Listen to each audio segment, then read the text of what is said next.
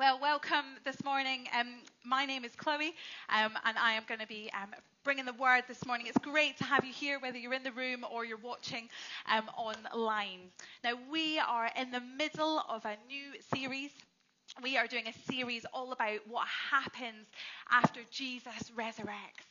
We are looking at from when Jesus resurrects to Pentecost Sunday, what are the things that he does? Where does he go? Who does he meet? What does he do? And two weeks ago, Pastor Aaron um, looked at when Jesus met Peter and they had breakfast on the beach. Last week, Josh looked out on the road to Emmaus when Jesus met with the two followers. Um, and this morning, I am going to be looking at the women at the tomb. And I really love this series because what we're, what we're understanding and exploring in, in, in, a, in all together in a group is all the different things that Jesus does. I think sometimes we look at these stories in isolation, but I'm loving the fact that we're looking at a journey of the places and the people that Jesus met. So I'm going to pray and then we'll get, we'll get stuck in. So why don't you close your eyes? God, we thank you for all the people that are in this room this morning and watching online. You, we pray that you will give us ears to hear the words that you are speaking to us and hearts to receive those words. May we encounter you anew and fresh this morning. God, will you help me be a mouthpiece for what you have to say? In Jesus' name, amen. Amen. Amen. Fantastic. So we are going to be looking at the women at the tomb, and we're going to be looking from Matthew 28. It's going to come up on the screen behind me, but if you've got a Bible, you've got your phone, I'd love you to sort of follow along with me. And we're going to look from Matthew 28, verses 1 to 10. It's coming up. Fantastic. So it says, early on Sunday morning, as the new day was dawning, Mary Magdalene and the other Mary went to visit the tomb. Suddenly there was a great earthquake, for an angel of the Lord came down from heaven, rolled aside the stone, and sat on it. His face shone like lightning, and clothing was as white as snow. The guards shook with fear when they saw him, and they fell into a dead faint the angel spoke to the women. Don't be afraid, he said. I know you are looking for Jesus who was crucified. He isn't here. He has risen from the dead, just as he said it would happen. Come, see where his body was lying. And now go quickly and tell the disciples that he has risen from the dead and he is going ahead of you to Galilee. You will see him there. Remember what I have told you. The women ran quickly from the tomb. They were frightened, but also filled with great joy. They rushed to give the disciples the angel's message. And when they went, Jesus met with them and greeted them. They ran to him, they grasped his feet, and they worshipped him. As Jesus said to them, Don't be afraid. Go and tell my brothers to leave for Galilee, and they will see me there right at the start of this passage, we meet two women. We meet Mary Magdalene and we meet the other Mary. Now, in, in different versions of this story, and among them were Mary Magdalene, from whom he had cast out seven demons. Joanna, the wife of Chuza, Herod's business manager Susanna, and many others who were contributing from their own resources to support Jesus and his disciples. We find out quite a lot of things about Mary in this passage. And the first thing that we find out is that she is a follower of Jesus. It said he took his 12 disciples, and among them was Mary Magdalene. She was a woman who had experienced Jesus. She would have followed Jesus, as it said, through the towns and the villages. She would have seen him healing people. She would have seen him talking about the kingdom of heaven and what was to come. She was a person who knew what Jesus looked like, and when she heard his voice, she knew what he sounded like. Mary was in close proximity to Jesus. She knew this man. Secondly, it says that Jesus has healed Mary. We have that verse where it says, Among them was Mary Magdalene, from whom he had cast out seven demons. Mary had been freed by Jesus. Now, we don't know the ins and outs of what that situation was and how that circumstance came to be and when Jesus healed her. But what we can expect is that Mary was somebody who would have been bruised, battered, suffering, and in pain. And Jesus would have seen beyond all that and into who Mary was. He would have seen her as a precious daughter of the king, and he chooses to free this woman. And we can only presume that it's this encounter that Mary has with Jesus that makes her choose to follow him and go on and continue with him. And as the passage comes on to say that, that she was somebody who supported Jesus and his disciples by her own resources. So she's somebody that's not only been freed by Jesus, she chooses to follow him, and then she chooses to continue to support him financially or with other things as well, in her time and her efforts and her energy. She has completely devoted her life to this man. She is freed by Jesus and she doesn't choose to walk away and say, okay, great, that's fine, I'm off now. She sticks with him because she sees that there's something important and significant about this man. We then next hear about Mary at Jesus' death. We read the full crucifixion story, and at the end, in Matthew 22, um, sorry, Matthew 27, it says, Many women had come from Galilee with Jesus to care for him. They were watching from a distance, and among them were Mary Magdalene. This woman, watching from a distance, has seen her Savior, the man who freed her, the man who she loves and she follows and she cares for. She's seen him hurt, whipped, nailed onto a cross, put up, and died right in front of her. She has watched all that take place from a distance. She is somebody who sticks with Jesus because it then goes on, as Matthew um, 27 proceeds, it says that she is there at his burial.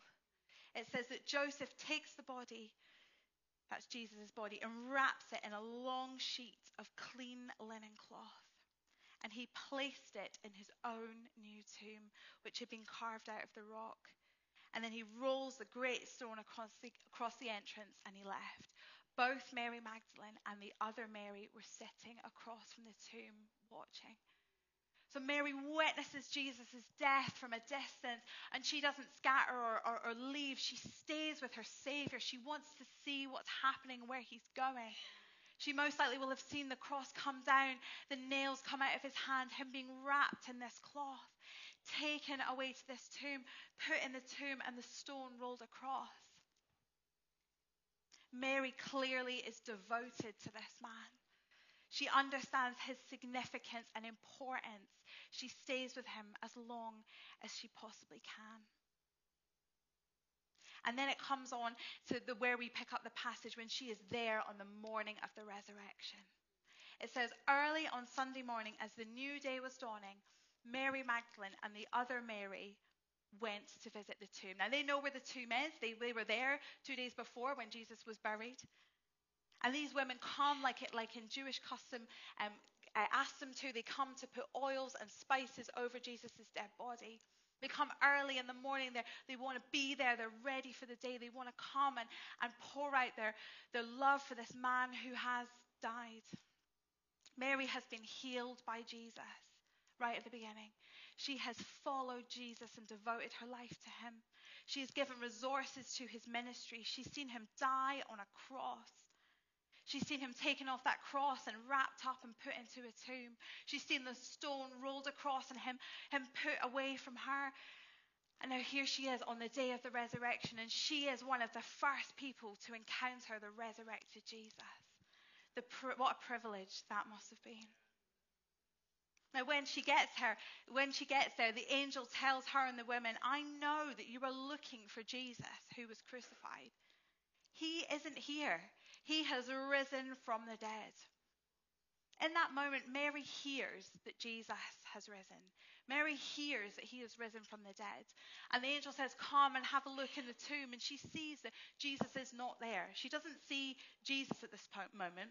She's heard and she's seen that he has risen, but she hasn't encountered him. She rushes off with the other women to go and tell the disciples, and as the angel asked, asked them to. And as she rushes off, we pick up in verse 9. This is where she encounters him. It says, As they went, Jesus met them and greeted them. First off, Jesus speaks to them. Jesus must have said something. Mary knows this man. She knows what he looks like. She's been with him for this period of time where she's followed him. It says Jesus met them and greeted them. She knows who this man is because it's her next action, her next actions I really want to focus on. As she realizes it's Jesus, she does this incredible thing where she runs to him. She knows who this man is and she runs to him. She hears his voice and she runs to him.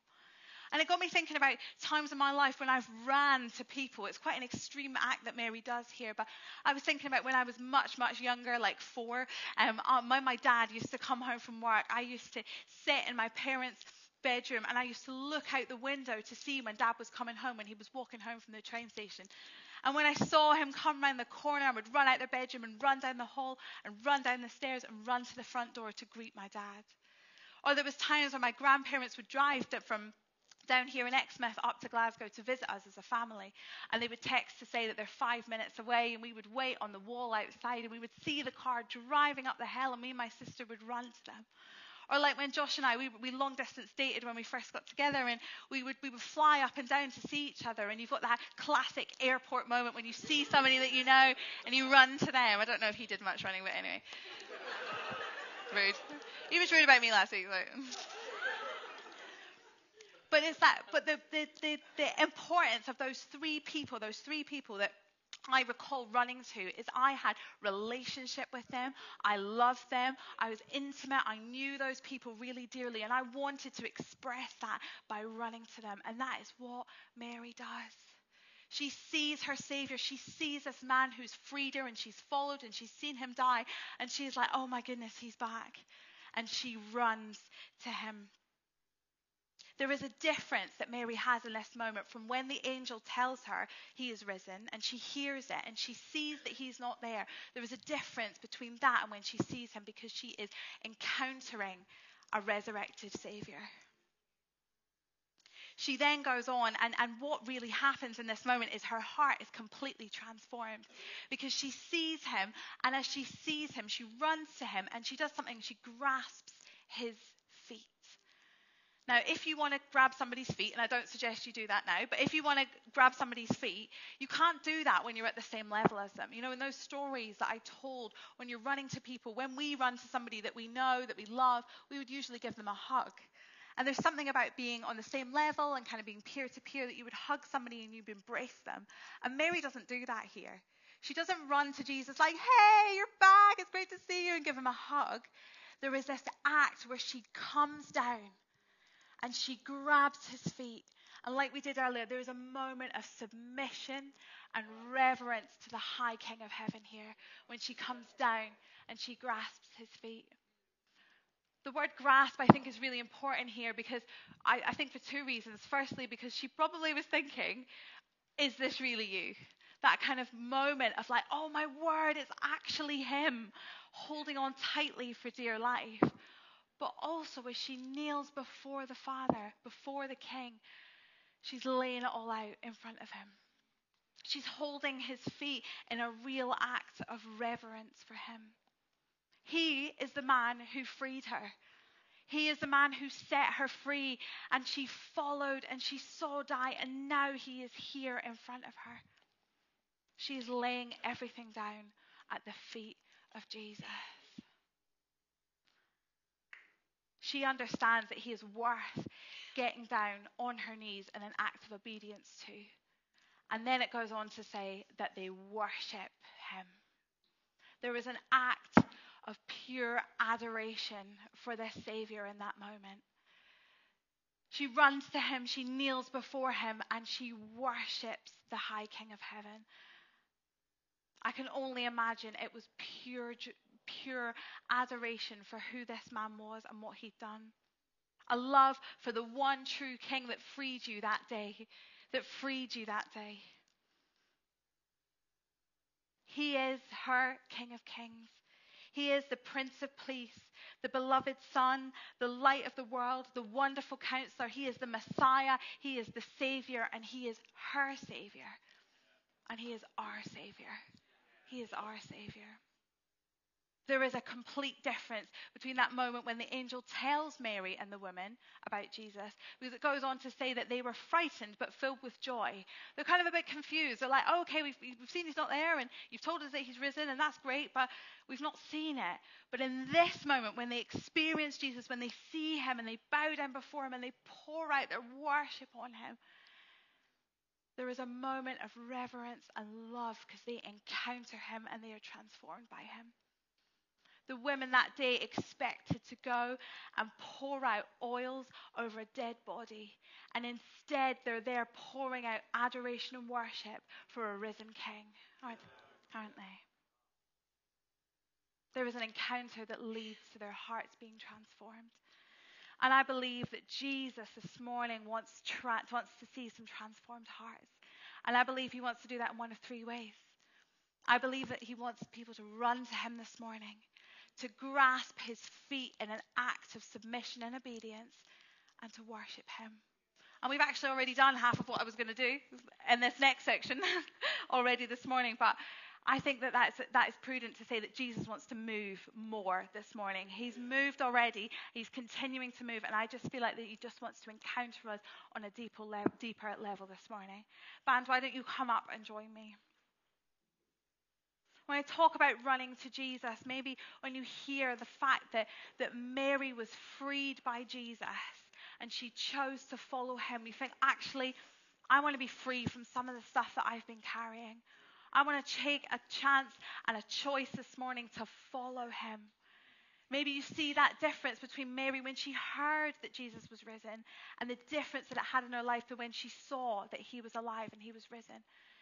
Maybe, maybe you've already committed to being a Christian, but you just think this morning, I want to experience that freedom even more. We're going to take time in a moment to pray for that. Maybe that idea of when Mary kneels at Jesus' feet and she grasps his feet and she holds on to him, that act of submission and reverence of going, You are the high king of heaven, and I am I'm at your feet worshiping you. Maybe there's something in that that actually you need to lay some things at the feet of Jesus. Maybe that's sin. Maybe that's things that you've been hiding. Maybe that's hurts. Maybe that's shame that you've been carrying. I just believe that Jesus wants us to lay it all down at his feet. He is the one that carries these things for us. He doesn't ask us to carry these things. He just wants us to bow down to him in submission and reverence. And lastly, maybe you just want to worship just for the pure adoration of saying, Jesus, I love you for who you are. You don't have to do anything. You died on a cross for me, and that is enough. I want to love you for who you are and what you've done in my life. Why don't you stand with me and we're going to take some time just to pray.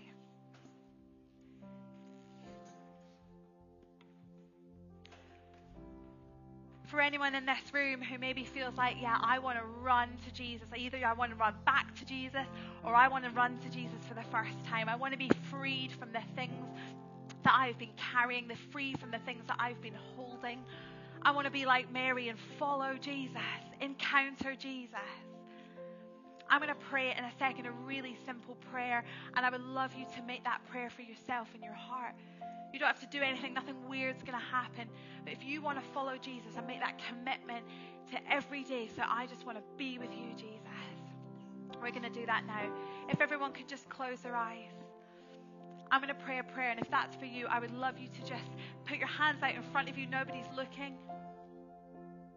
And if you pray this prayer along with me in your heart, Lord Jesus Christ, I am sorry for the things that I have done wrong in my life.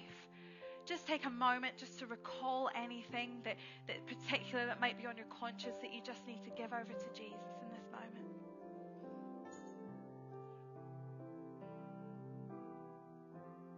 Please forgive me. I now turn from everything that I know is wrong. Thank you that you died on the cross for me so that I could be forgiven and set free. Thank you that you offer me the forgiveness and the gift of your Spirit. I receive that gift. Please come into my life by your Holy Spirit and be with me forever. Thank you, Lord Jesus. Amen. If everyone could just keep their eyes closed for a second. If you prayed that prayer maybe for the first time, or maybe you've prayed that prayer a few times before, that's okay. I'd love you to just raise your hand just up for me, just so that we can see um, and just support you. We're here for you. We would love to pray for you at the end if you want to come forward. Thank you. Thank you. You can put your hands down. Great. Thank you. Thank you. Maybe you feel like you might be in that that second group of people that I just want to get down on my knees and lay it all before the Father. There's things that I've been doing or carrying that are, are not of you. I've been carrying shame. I've been carrying things that, that I know aren't right and aren't what you're calling me into, Jesus, and I just want to lay them down at your feet. If that's you, or if you just want to bow down at the feet of Jesus just now, why don't you just get on your knees with me again? And I'm going to pray for the Holy Spirit to come and to move. We thank you, Lord Jesus, that you are the good, good Father and that you love us. And we choose right now anything that we're carrying or we're holding on to that is not of you, that you don't want us to carry, you don't call us to carry those things. We give them right now over to you. We lay them at the feet of you, Jesus. We choose right now to kneel before you or sit.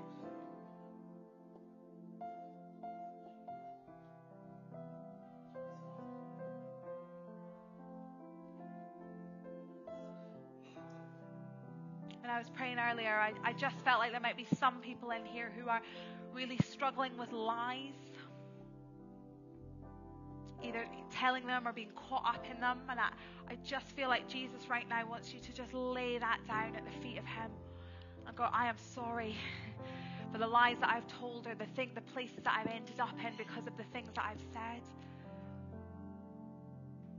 We just lay that at the feet of you right now, Jesus. Come, Holy Spirit.